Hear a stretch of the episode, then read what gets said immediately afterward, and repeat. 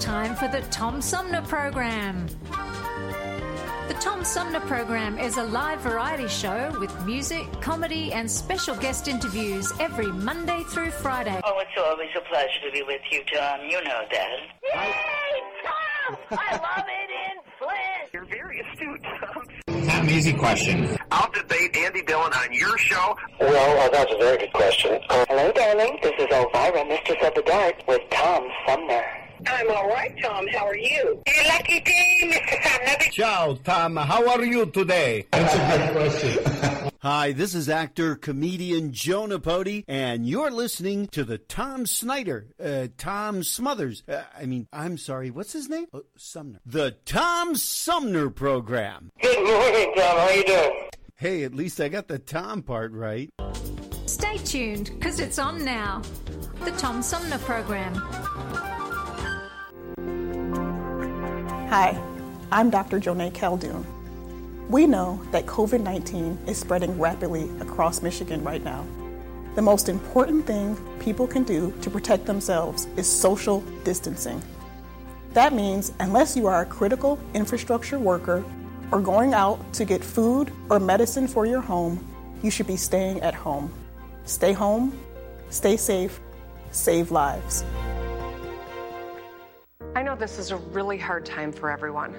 We're facing a killer virus, economic pain, and all the frustrations of being cooped up at home. Believe me, I have 2 teenagers to deal with. But the worst thing we can do is let up now, triggering a second coronavirus wave that causes more death and economic chaos. What you're doing is working. You're saving lives. So let's all hang in there, and please stay home and stay safe. Hi, this is Gretchen Whitmer, and you're listening to the Tom Sumner Program.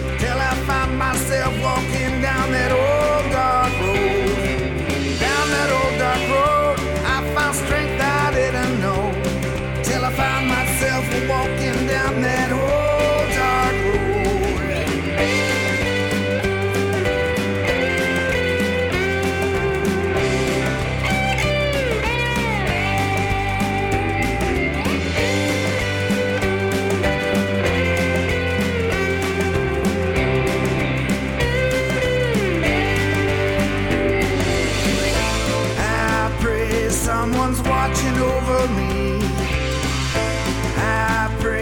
someone's watching over me.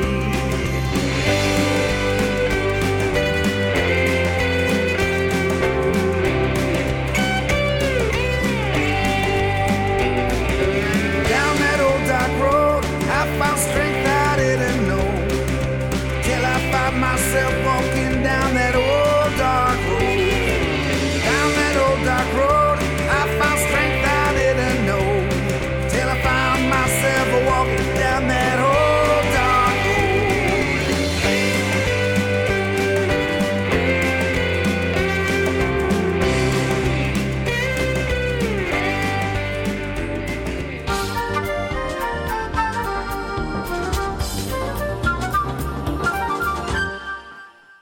Hey, welcome back, everybody.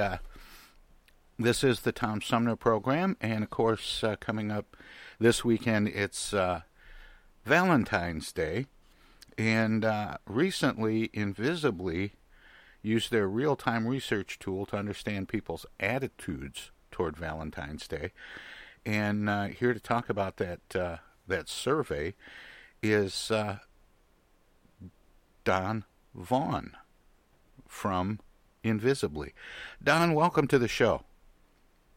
Thanks for having me here, Tom. And it is Don, right?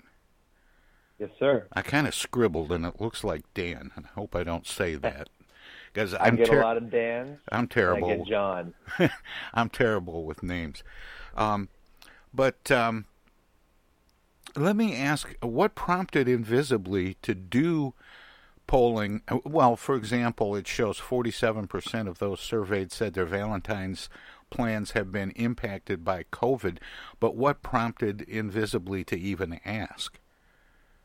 Great question. So we have, as you mentioned, we have a real-time research tool that's able to survey people all over America, and we've used it for things like the presidential election. We had the most accurate prediction of anyone for that 2020 race. And so what we've been trying to do with COVID is help businesses and help people just get a pulse on what's going on during this uncertain time.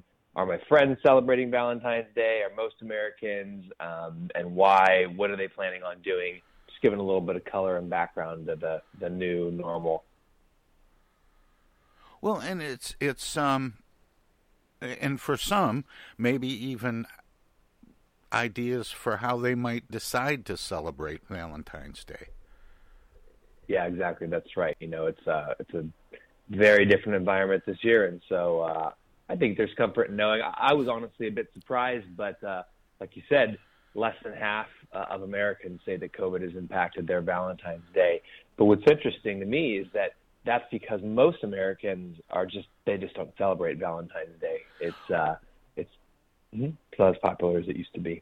Well, that's what I was going to ask that, because that seemed kind of low, because COVID has impacted everybody in almost every way, and yeah. So for less than half to say that COVID impacted their Valentine's Day plans, and I wondered if that's because people don't celebrate Valentine's Day. Did you get any sense from the data that you collected why people don't celebrate Valentine's Day?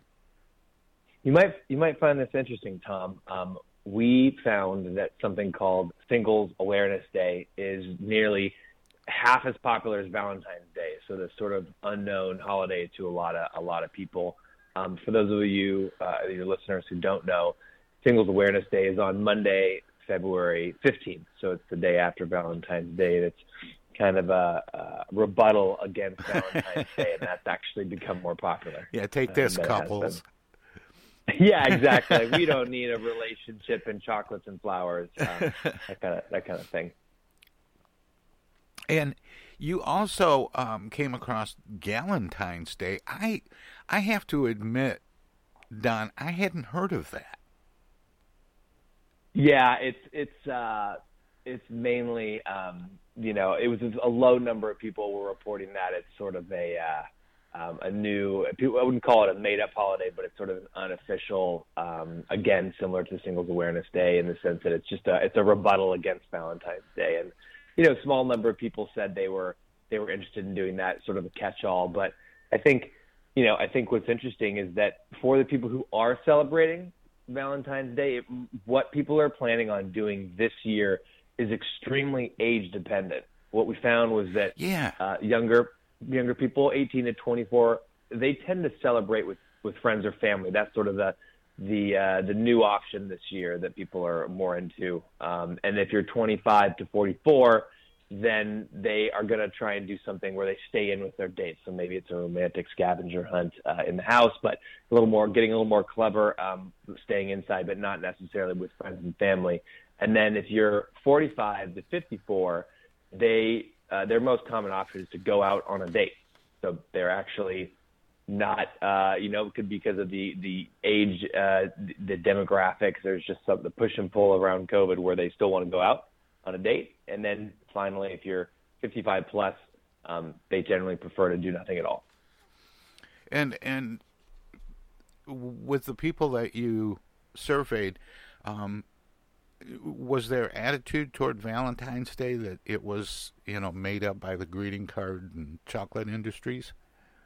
Yeah, the Hallmark holiday. Yeah. We didn't ask it directly, but I just, I'm kind of in your boat, Tom, where, I know about Valentine's Day, but the Singles Awareness Day, it's being that popular sort of blew me away. And I think it is just a rebuttal. If you look online, there's a lot of articles. It's the we don't need your holiday. And the other one, Galentine's Day, is Valentine's Day Eve. I gotta be honest, I'm much less familiar with it, but that's it's February 13th, and it's the day before the other made-up holiday, which is Valentine's Day. And it's kind of like just celebrating love and friendship with people around you that you're close with and friends. The idea being that romantic relationships come and go, but your friends and your really close people around you are more permanent. And you say that it's not as popular as certainly Valentine's Day or even Singles Awareness Day, but yet it seems to be growing in popularity. I mean, it's unofficial, but it's becoming more and more official every year. Yeah, I mean, I'll just say that I personally, I don't celebrate it, but I resonate with the idea that, I'm married, so my romantic relationship is clearly there and situated, but I like the idea of also, celebrating with the friends and close people who have been with me for decades, even before I've met my wife. How how driven was the decision for people who said that they had plans to go out for dinner, which is kind of a traditional Valentine's thing? Mm-hmm. How much of that was driven by the availability of open restaurants? Yeah, that's a really interesting question. I don't know if that was the reason. I don't have the official answer to that, but what I do know is that there are more and more restaurants opening up. Even here, I'm in Palo Alto in California, and we even have the restaurant starting to open back up after some of the deep surge that we had in the last 2 months. So I think that's probably an option that's available to everybody.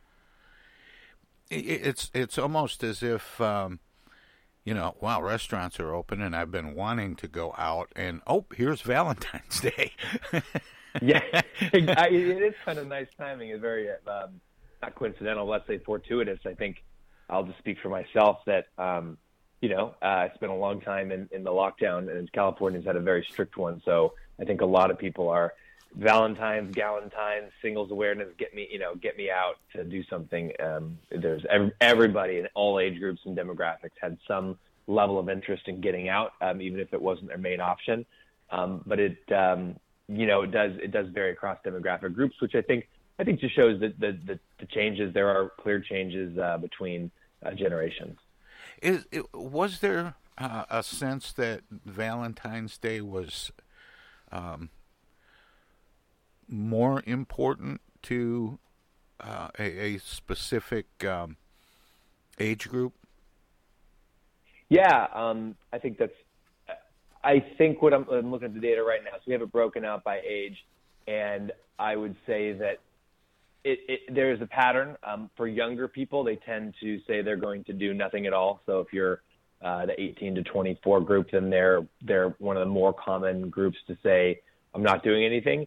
But it's also true of 55 plus. And I personally wonder if the 55 plus might be that normally they would celebrate, but it's because of COVID that they're planning on doing nothing at all this year. Like, we don't have, you know, Invisibly, our real-time research product. We can do polling and get answers in hours, but we have, this product just came out in 2020, so I don't have the longitudinal data over time to say if that's always the case or if that's a new COVID thing. But you see this pretty clear pattern, Tom, where if you're young, you're more likely to do nothing, except unless you're 55 plus. There's that extra, it just bumps back up. And I think that's COVID. More with what people are planning to do for Valentine's Day with Don Vaughn from Invisibly, straight ahead. Everybody's doing a brand new dance now. Hi, this is Mark Farner, and you're listening to the Tom Sumner Program. I'm Julie Lopez with Crime Stoppers. Have you ever wondered what to do if you have information about a crime or the whereabouts of a felony fugitive and you want the police to know but you need to remain anonymous? Well, here's what you can do. You can go to p3tips.com or download the mobile app. You can go to Crime Stoppers of Flint and Genesee County's Facebook page and click on the Leave an Anonymous Tip tab, or you can call 1-800-422-JAIL. All methods are anonymous, and if your help leads to a felony arrest, you may be eligible for a cash reward. Remember, your voice matters. Thank you, and thank you all for tuning in. You know, we know that tough times don't last, but tough people do. We've been through a lot here in Michigan. We've been through crisis before, where the country needed their countrymen and countrywomen to pitch in collectively to get through a crisis and rise to the occasion. Michigan once was the arsenal of democracy to win World War II. We need that same spirit now. We're working around the clock with doctors and hospitals and first responders to stop the spread and to save lives. But we need your help too. The state has launched a new volunteer website at www.michigan.gov/fightcovid-19, where trained medical professionals can register to serve their fellow Michiganders by assisting hospitals in fighting COVID-19. State residents can also use the site to find out how they can help in their local communities by giving blood or donating resources or needed medical supplies. Whether you're a medical professional looking to volunteer or you're someone who can give blood or donate to your local food bank, everyone can help out. To get through this, we must all do our part. Stay home, stay safe, and save lives. The Tom Sumner Program plays host to the best political roundtable on radio every Wednesday from 10 a.m. to noon. Armchair Politics features great commentary and analysis about the headlines from local, state, and national politics with an alumni of world-class pundits, plus quotes, tweets, and those weird and wacky stories we call the X-Files. If it's Wednesday, catch Armchair Politics on the Tom Sumner Program. MTA Flint is nationally recognized for continually seeking to provide sustainable, reliable, and cost-efficient transportation for individuals throughout the region. Through work-related and non-emergency medical transportation and your ride services, MTA is moving people with future and alternative fuel technologies. More information about MTA Flint and specialized services is available at mtaflint.org. There are everyday actions to help prevent the spread of respiratory diseases. Wash your hands. Avoid close contact with people who are sick. Avoid touching your eyes, nose, and mouth. Stay home when you are sick. Cover your cough or sneeze. Clean and disinfect frequently touched objects with household cleaning spray. For more information, visit cdc.gov/COVID-19. This message brought to you by the National Association of Broadcasters and this station.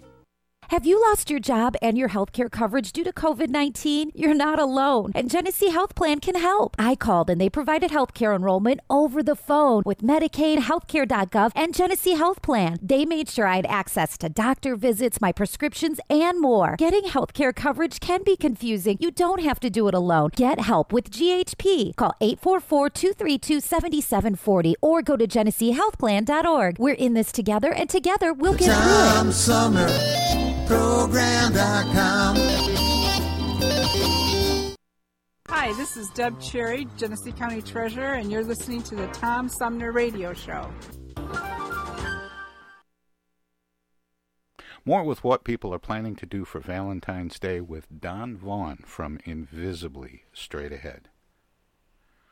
The now real-time research you said is fairly new, but how did that come about?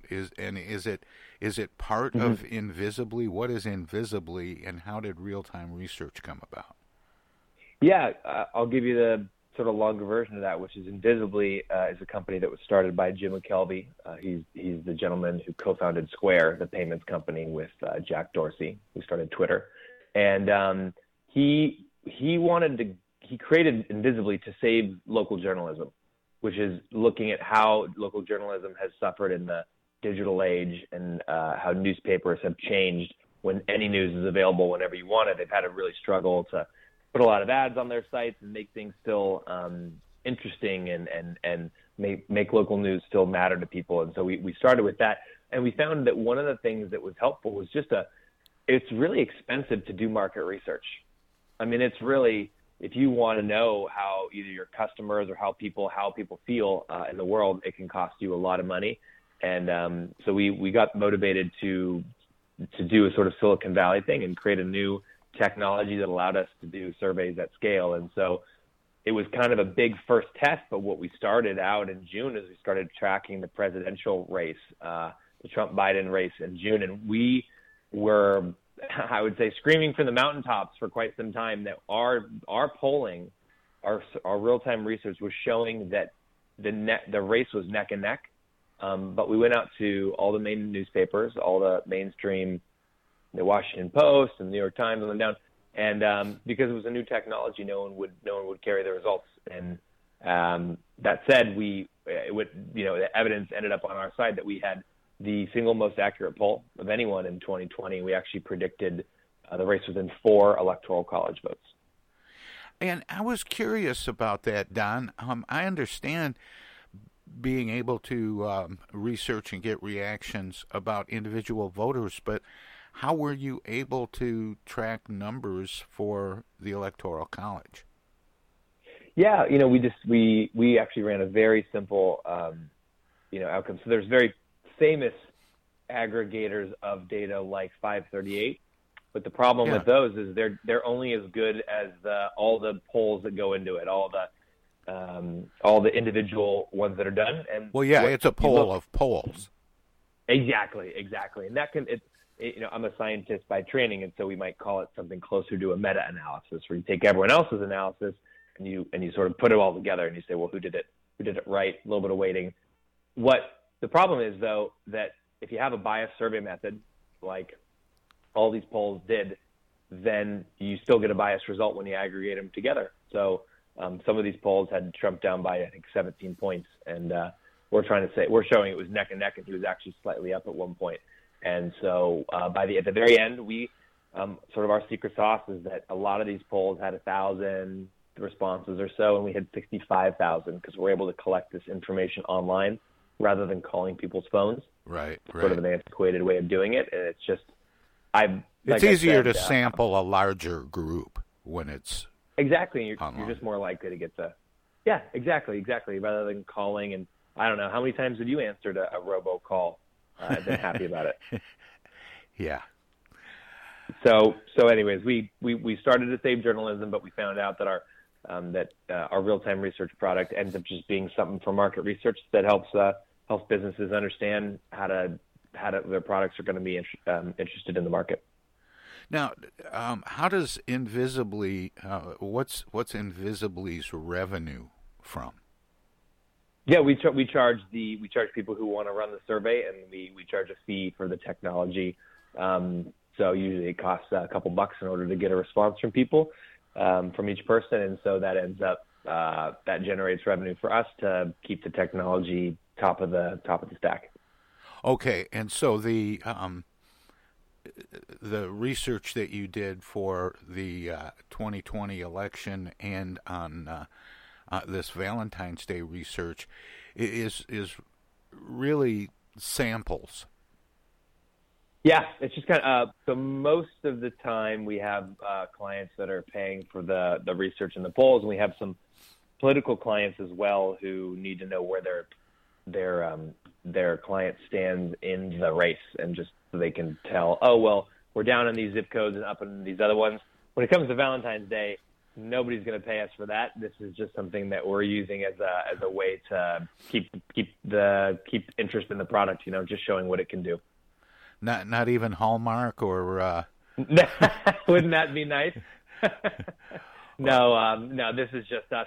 You know, we're just, I think, I'm a scientist by training, so I love running surveys to just sort of get my pulse on the data and what people are thinking about and how the environment of COVID is just shaping that. But kind of heartwarmingly, not totally beating everyone down. There's a lot of people who still plan to do things and are going to get creative and do things in their house and with family and friends.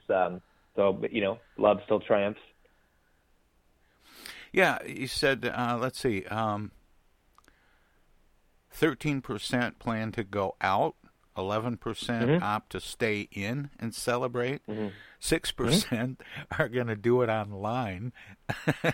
Yeah, that's right, They're going to do a Zoom Valentine's Day. Which is, who would have thought that a few years ago? And 18% will spend the day with family or friends, which is really something people are maybe more likely to do because of the stay-at-home recommendations that are still in force in a lot of ways. People are celebrating with people that live in their house. Yep, that's right. And I think the 6% that want to do Zoom and FaceTime, at first you think, well, that's ridiculous. But I have to say that it borders on creepy, Don. Yeah, if you know what I mean. Yeah, no, I get the reaction. I had the same one. But I will say that, gosh, it's certainly better than not being able to see or talk to each other at all, and especially if you're in different cities. As it stands, better than a phone call, I think. I personally like being able to at least see the other person and say hi. I think there's a lot of emotion in our faces that you can express, but I share the same first reaction sentiment. Yeah, I agree with you there, Don. I think, being able to, if you're separated from your date or your significant other, either by COVID or simply by distance, having that ability to see each other and spend a little time, gazing into each other's eyes is probably the best it's going to get for at least for this Valentine's Day. I think that's right.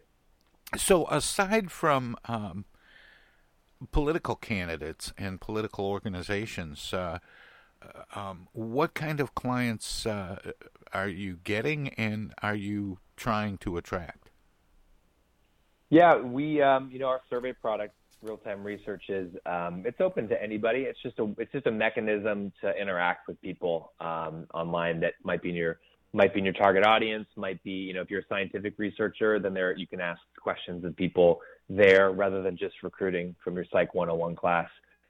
If you're a small company, you can ask, would you be interested in this kind of product that did X, Y, Z? And that helps you do some market analysis before you put $1 million into new equipment to actually make your product.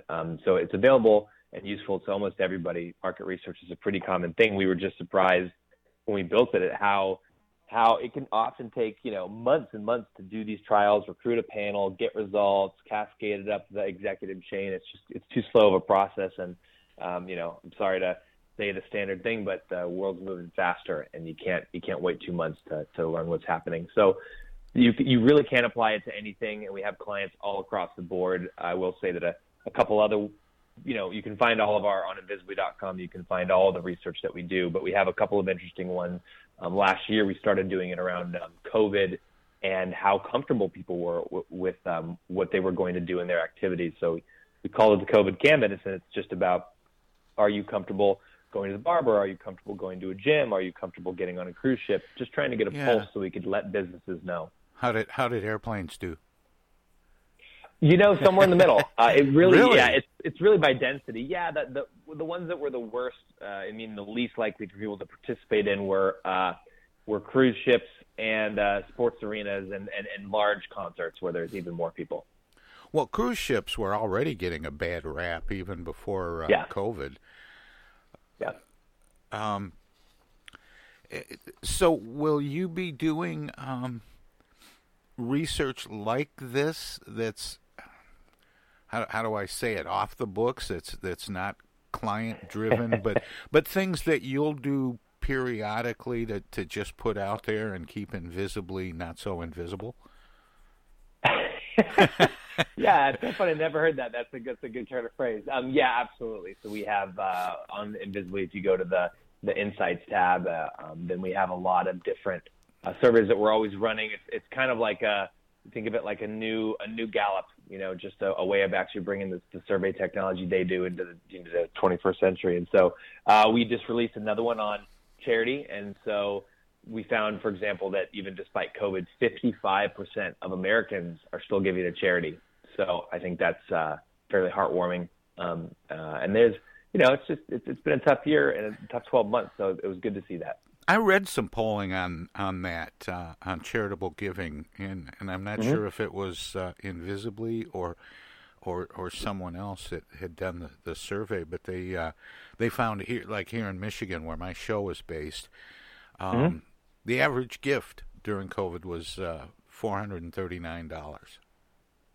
Pretty incredible that people are, people are so generous, at a time when a lot of people are out of work. Yeah, yeah. Maybe that's for those of us who still have jobs, it feels very. We feel lucky and just fortunate, and so I think there's a lot of that sentiment. Now, from what I remember of polling old school, one of the tricks or one of the things that one of the criteria, I guess, was that if they were polling for political candidates or issues, they wanted to poll likely voters. Mm-hmm. Mm-hmm.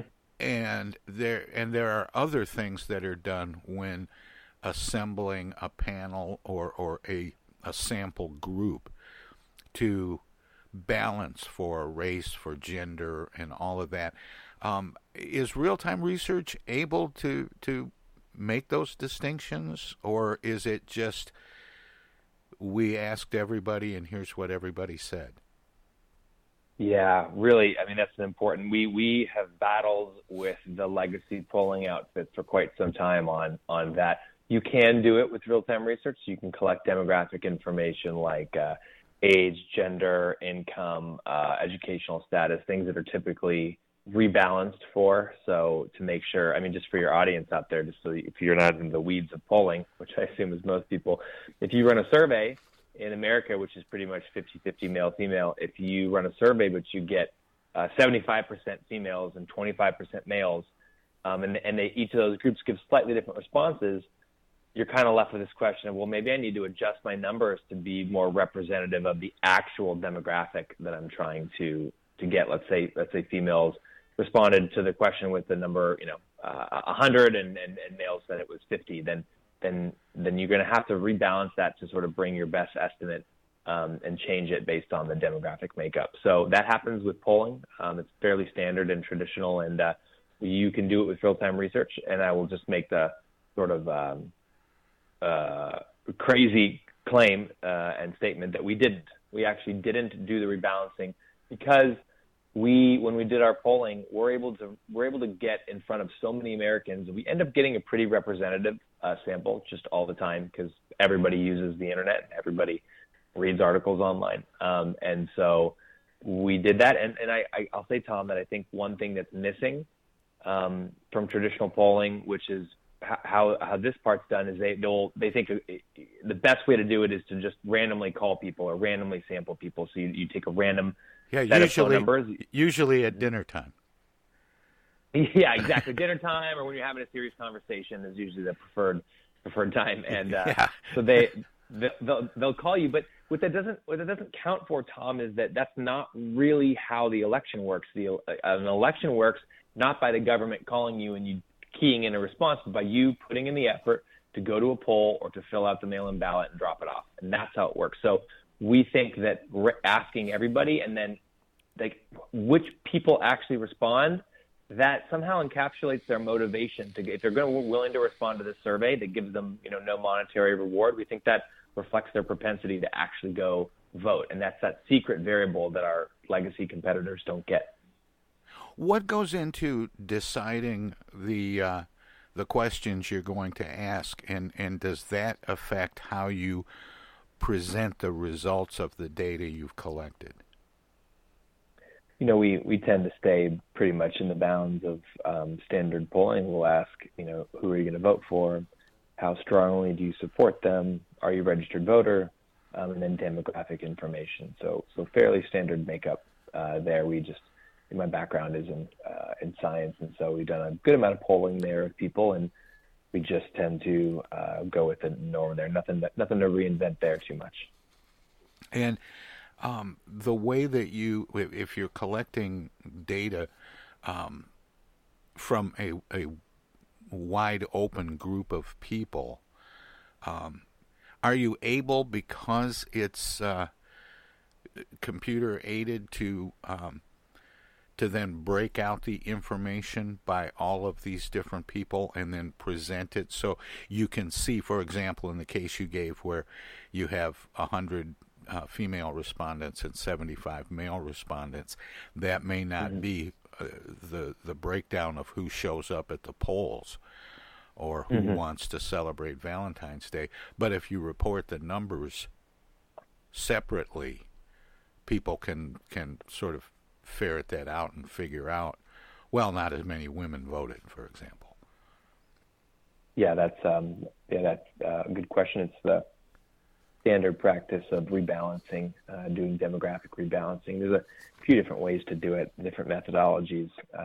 If your audience wants to look it up, you can look up raking or multivariate regression. But yes, we give for people who are our clients, and we give you all the raw answers, and you can decide to parcel them out as you wish. And we're also building a world-class analysis platform where you can just look at it and click on what you want to analyze it by, and it'll give you the updated breakouts.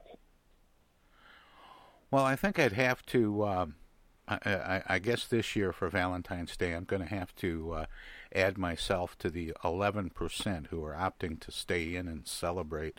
I might go so much further as to say that Sandy and I will probably spend it in the living room. It's a good spot. Well, we don't spend a lot of time in the living room, and you would think I might say the bedroom, but I think we're probably going to spend some time in the living room because we don't go there a lot. Yes, it feels almost like you're going out on a date. Huh? Well, yeah, it's fun to try new places. Maybe I'll celebrate in our attic. Yeah, there you go. Anyway, yeah, it's Michigan, or we celebrate it on the deck. But we're just about out of time, Don. But I've really enjoyed this because I'm somewhat fascinated by polling, and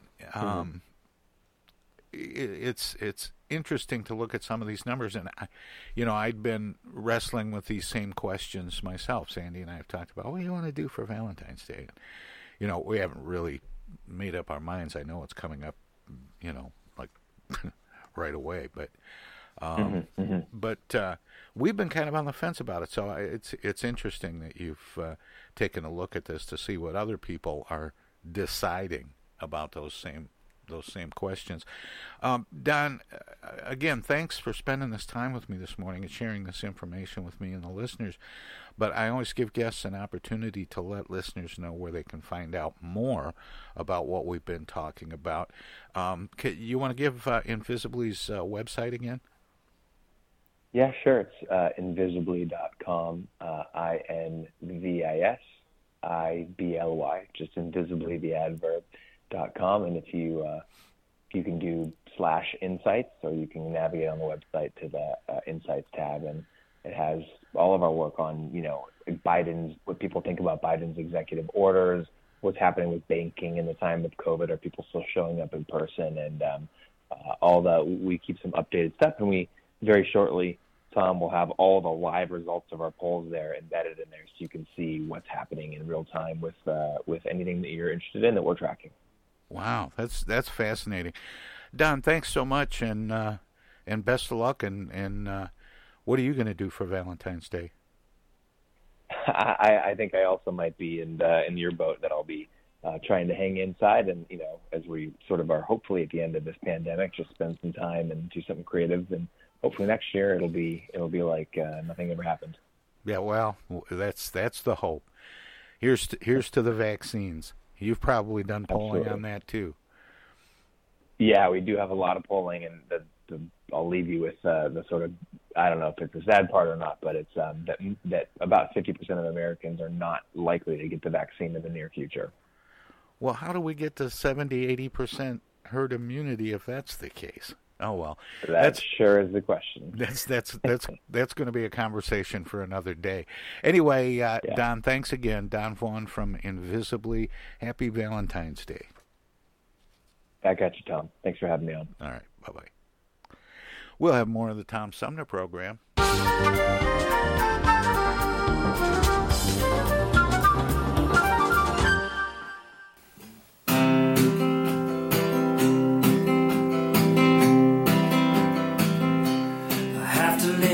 For a while, so I'll be staying here inside. It's too dangerous out in the world. I'll see you on the other side.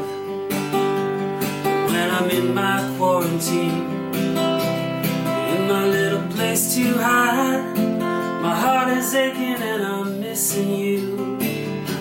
I'll see you on the other side. I'll see you on the other side.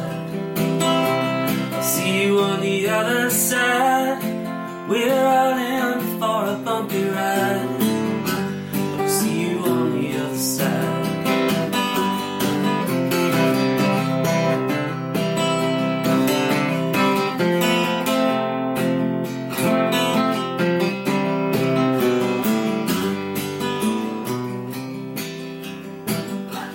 It's not the same without you here. I hold on to this phone so tight, then I'll whisper you a goodnight kiss. I'll see you on the other side. When I crawl out of my cage, when the world is purified, I will find you and I promise this. I'll see you on the other side. I'll see you on the other side. See you on the other side, and I'll meet you with arms open wide. I'll see you on the other side. I'll see you on the other side. I'll see you on the other side, and I'll meet you with arms open wide. I'll see you on the other side.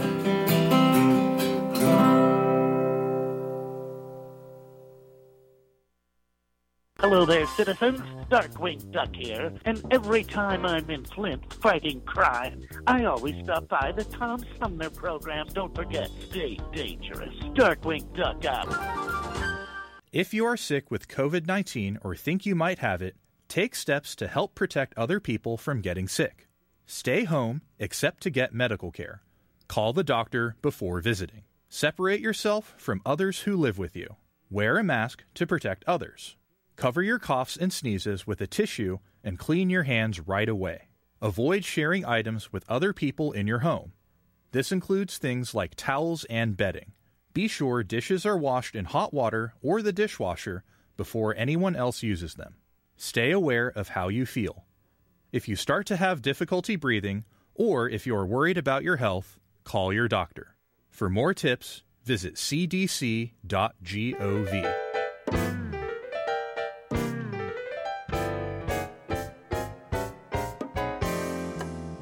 The Tom Sumner Program has hosted live candidate forums for local, state, and national offices at bars, restaurants, coffee shops, and colleges. Armchair Politics has gone to Lansing, Frankenmuth, Birch Run, and Hell, Michigan, that is. We've done shows all the way to the Mighty Mac and back to the bricks. We've done remotes from a baseball stadium in Lansing, a grocery store opening in Flint, and from a moving train. We'd like you to tell us where to go next. You can write to us at TomSumnerProgram.com, call us at 810-339-8255, or contact us on Facebook. This is your chance to tell the Tom Sumner Program where to go.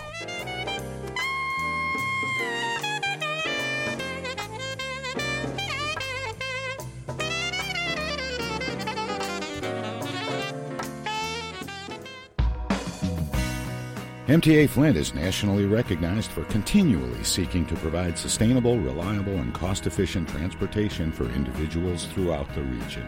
Through work-related and non-emergency medical transportation and your ride services, MTA is moving people with future and alternative fuel technologies. More information about MTA Flint and specialized services is available at mtaflint.org. East Village Magazine is the monthly neighborhood magazine read all over Flint. With support from grants, donations, and advertisers, East Village Magazine's talented local writers give you an in-depth look at local news, issues, and people that make Flint, Flint. Copies of East Village Magazine are available at many of your favorite shops and restaurants around Flint or online at eastvillagemagazine.org. East Village Magazine, community-focused and community-supported.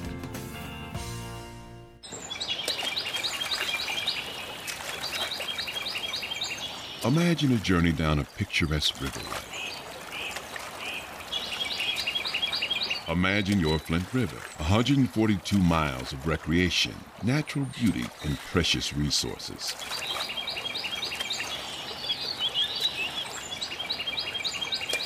The Flint River is a vital resource that is available for all to use and enjoy. The river and its ecosystem provide unlimited recreational opportunities and natural beauty while supporting wildlife in a vibrant landscape. We all have a responsibility to protect and preserve this precious resource. Learn more at FlintRiver.org or call the Flint River Watershed Coalition at 810-767-6490.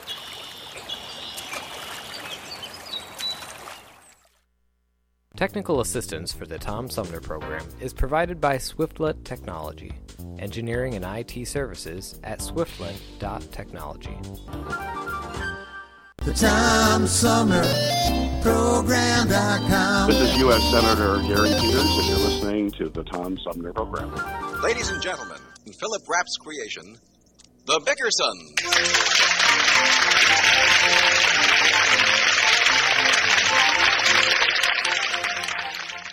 For once, the walls of the Bickersons' apartment do not resound with the persistent snoring of husband John, more's the pity. There can be only one reason for this astounding phenomenon. John Bickerson is not home. 2:00 in the morning finds Mrs. Bickerson on the telephone with Sister Clara. Let's listen. What did you say, Blanche? I said I haven't heard from John since he left for work. You'd think he'd telephone me or something. Well, maybe he tried to call. You've had the phone tied up for over an hour, Blanche. You've called me 3 times. He's never done this before. I think he wants to upset me. He gets so angry every time I spend $1. He says I'm the biggest spendthrift in California. Am I, Clara? I don't think so. Well, John does.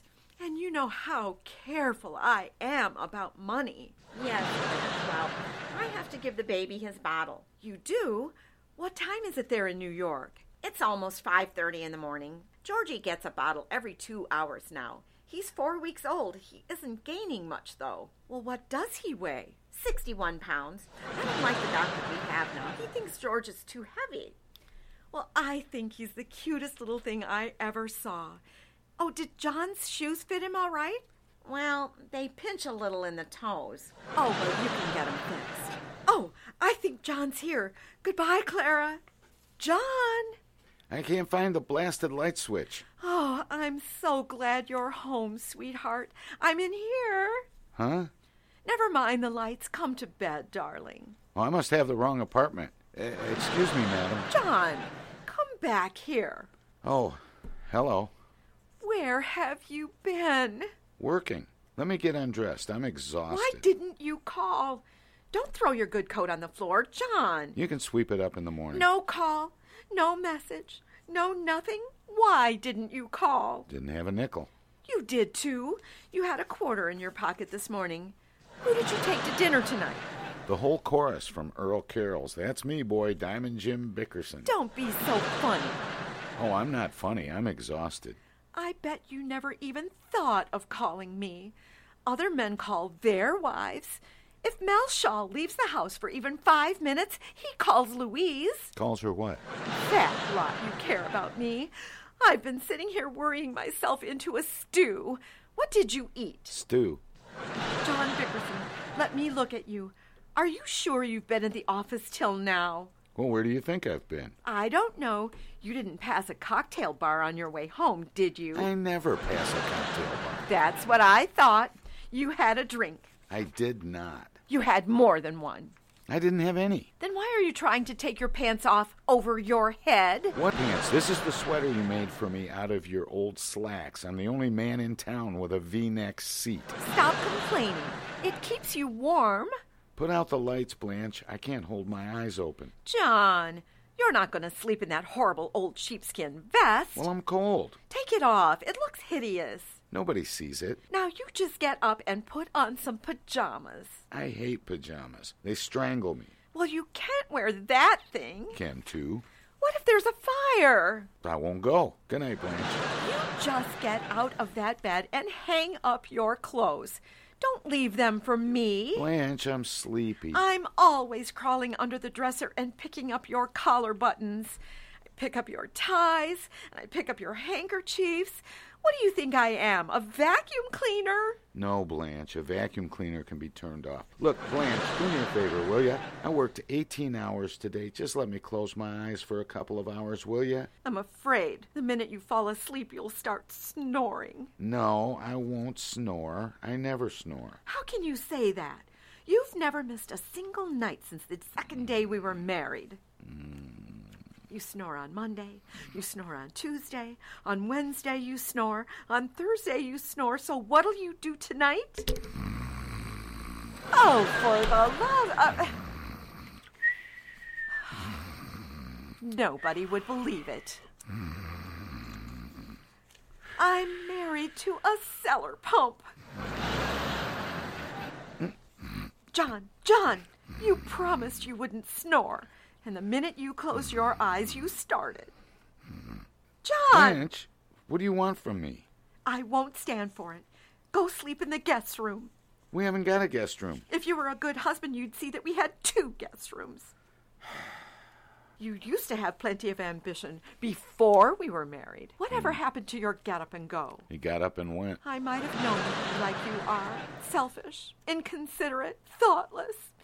You didn't even send me a Valentine card. St. Valentine's Day isn't until tomorrow. It's still tonight. Tonight was yesterday. Today is tomorrow. What? And I know you didn't send a card because you didn't send me one last year. Well, I forgot last year. You always forget. You forgot my birthday. I bet you don't even know when you married me, do you? No, I don't. John Bickerson, you don't know when you married me? When? Oh, I thought you said why. I suppose you think you're great catch. I could have married a half dozen of the wealthiest men in town. No, I had to fall for your smooth talk. You kept calling me your buried treasure, didn't you? Didn't I what? Didn't you always call me your buried treasure? Maybe I did. Well, what have you got to say now? I'm sorry I dug you up. Good night, Blanche. Sorry you dug me up? There wasn't another girl in our crowd who would ever have given you a second look. Oh, I don't know about that. Most of those dames thought I had what it takes. Well, maybe you had it, but who took it? And what did I get out of this marriage? Jewels? No. Clothes? No. Money? No. What did I get? No. I'll tell you what I got. A one-room apartment and a leaky icebox. A leaky icebox. Every night my pillow is wet from my tears. Put a pan under it. You're not listening to me. You don't care what happens. I wish I'd never been born. Oh, Blanche, what's the matter with you? Why don't you go to sleep? How can I sleep? How can I sleep when I know you don't love me? Who said I don't love you? Well, you never tell me you do. I tell you 1,000 times a day. I offered to pay a man $50 for a 6-inch tattoo that says, John loves Blanche. Why did you object? Because it would show when I wore my evening gown. Well, I was going to let him do it on me, too. Anything to put a stop to that same question night after night after night. If you'd only say it once of your own accord, I'd never ask you.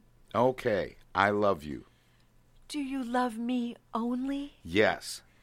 When I'm away from you? Yes. Well, say it. I love you only when you're away from me. Maybe that's why you stayed out, cavorting, until 2 o'clock this morning. I wasn't cavorting. I was working. What for? Because I get paid for overtime and we need the money. I have to make a payment on my car next week, $84. Where will you get that? Oh, I got it. It's in the desk drawer. No, it isn't. It is, too. I looked yesterday. You didn't look today. Oh, Blanche. Well, there's only $60 in that drawer, John. What happened to the other $24? Don't look at me. Listen, Blanche, there are only two people who have a key to that drawer, you and I, and $24 is missing. Well, let's each put back $12 and say no more about it. I knew it. What did you blow it on? Well, I had to pay the phone bill. I made a few long-distance calls. Long-distance calls? Who did you call for $24? My sister, Clara. I was worried. She had a tooth pulled. How could you squander my money like that? I deny myself everything. Do I even buy toothpaste? No. I've been brushing my teeth with a whisk broom. I stick tinfoil in my cavities to save on dentist bills. I've been wearing an upper plate that belongs to my cousin. And she calls New York every 5 minutes. Don't make such a fuss. Clara's my only sister, and I have a perfect right to call her. Anyway, Barney's in the hospital. Who's Barney? Clara's husband, when he was out looking for a job, he tripped over a bar rail and 2 cases of bourbon fell on his head. Well, it's the first time the drinks were ever on him. How can you say that? Barney's not cheap. He takes good care of Clara. She has a lovely home, and they've got money for everything. Oh, sure, money for everything. Don't sneer. Last week, Clara had her tonsils taken out and Venetian blinds put in. With a mouth like hers, they could do it. That bum Barney isn't working. Where do they get the dough? Accident insurance. He's collected a fortune on accident insurance. Every time Clara has a baby, he jumps off the roof. What? He doesn't hurt himself too bad, just enough to collect the insurance. You haven't got any, have you, John? No, I don't want to talk about it. I want to sleep. But suppose something happens to you. What if you have an accident and you can't work? We'll starve. We're starving now. That's too bad. It's easy for you to talk like that. If anything happened, I'd be left helpless and destitute. Why don't you get some accident insurance, John? I'll get some next week. You say it, but you won't do it. Why don't you get it now? What? Go on. Get up. Get some accident insurance. Blanche, are you out of your mind? It's almost 3 o'clock in the morning. Well, people have accidents all hours of the night. I'm not going to have any accidents tonight. How do you know? Blanche, why don't you let me sleep? Well, just promise me you'll get some accident insurance. Why? Because it's a wonderful protection. Clara told me 2 weeks ago a man broke his hip and he got $5,000. Last week, Barney fractured his skull and got $10,000. Well, what about it? Next week, you may be the lucky one. Good night, Blanche. Good night, John.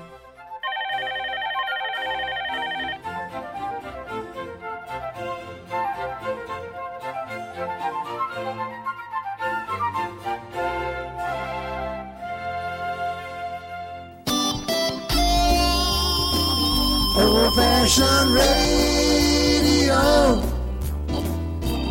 for a new generation. The Tom Sumner Program.com.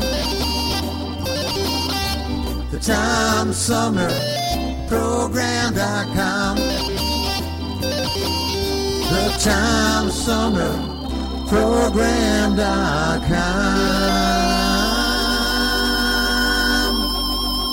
Hi, I'm Alexander Zonjic. Don't touch that dial. You're listening to Tom Sumner.